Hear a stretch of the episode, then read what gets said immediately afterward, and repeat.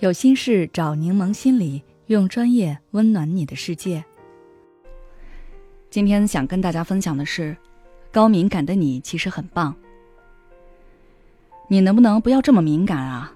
你想好多，不会累的吗？跟你在一起，我真的感觉压力好大，好怕不小心就会刺激到你的玻璃心。你是否听过类似的话？在很多人看来，敏感。不是一个好事，很多来找我咨询的人也说讨厌自己的敏感，想要改掉它。但其实我们都误解了敏感，或者说对它的认识还不够多。首先，高敏感不是一种疾病或状态，只是一种比较稳定和持久的人格特征。因为某些人的中枢神经系统敏感性比较强，所以。他们会对物理、社会和情感刺激进行更深层次的认知加工。高敏感的人通常具备这四种特征。第一，高度觉察。很多我们常人观察不到的讯息，高敏感的人都可以轻松感知到，尤其是对于一些细节和非言语信息的觉察，他们有着与生俱来的天赋。就像有些人天生就具备绝对音感。他们没有经过什么训练，但是能够轻松地辨认出乐器和周围环境发出的音高。高敏感的人也不是故意要去注意这些，就是很自然地看到了。比如我们跟其他人聊天，绝大部分注意力都放在聊天内容上，当然也会留意别人对我们谈话内容的反馈，但不会那么细节。所有的判断基本只停留在对方喜欢或者不喜欢。认可或者不认可，可高敏感的人可以看到更多被我们忽视的信息。有时候，他们甚至会看到对方呼吸节奏的变化。就像蜘蛛侠变异之后，所有人的动作在他看来都太慢了，而在高敏感的人眼里，他们的行为动作也是如此明显。第二，深刻感受。高敏感的人对于自己和别人的情感体验都非常敏锐，稍有一点变化，他们都能感受到。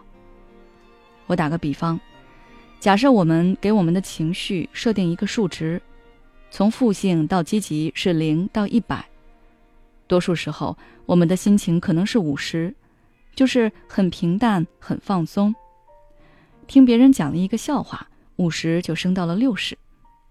跟别人吵了一架，数值又降到三十。有些情绪变化非常微小，比如五十升到五十二，或者降到四十八，而且这种变化很短暂，甚至我们自己都没有注意到，但是高敏感的人却能感受到。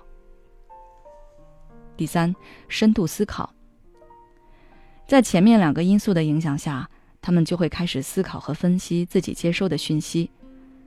为什么这个人会好像有点不高兴呢？为什么我自己好像这么坐立不安呢？这些问题一个个冒出来，他们会不断的思考。由于他们很善良，所以他们对于这些问题习惯于内归因，也就是他们会认为别人不开心是因为自己做的不够好。高敏感和自我攻击有时候就像双胞胎一样形影不离。他们希望自己好，也希望别人好，所以一旦有负面的讯息出现，他们的情绪变化就会很大。因为这样，所以高敏感的人有时候容易出现讨好别人的情况。那么该如何改变这一点呢？有需要的小伙伴可以关注我们的公众号“柠檬心理 FM”，回复“讨好型人格”就可以了。在别人眼里，高敏感的人都是过度情绪化。还容易玻璃心，但其实他们的洞察力非常强，也非常富有同理心。如果从事艺术类行业，那可以让这份天赋获得更大的发挥和呈现。事实上，在艺术领域有所成就的人，基本都具备比常人更强的敏感力，对于光影、色彩、情感的感知以及表达，他们都有着自己的理解和感悟。而且，高敏感者的善良也是非常可贵的。是值得信赖的伙伴，所以敏感绝对不是什么不好的性格，只看我们如何运用它。孤独、焦虑、不被理解、没有支持。有时候，真正让我们痛苦的不是实际问题，而是这些情绪和心结。柠檬心理愿做你的避风港。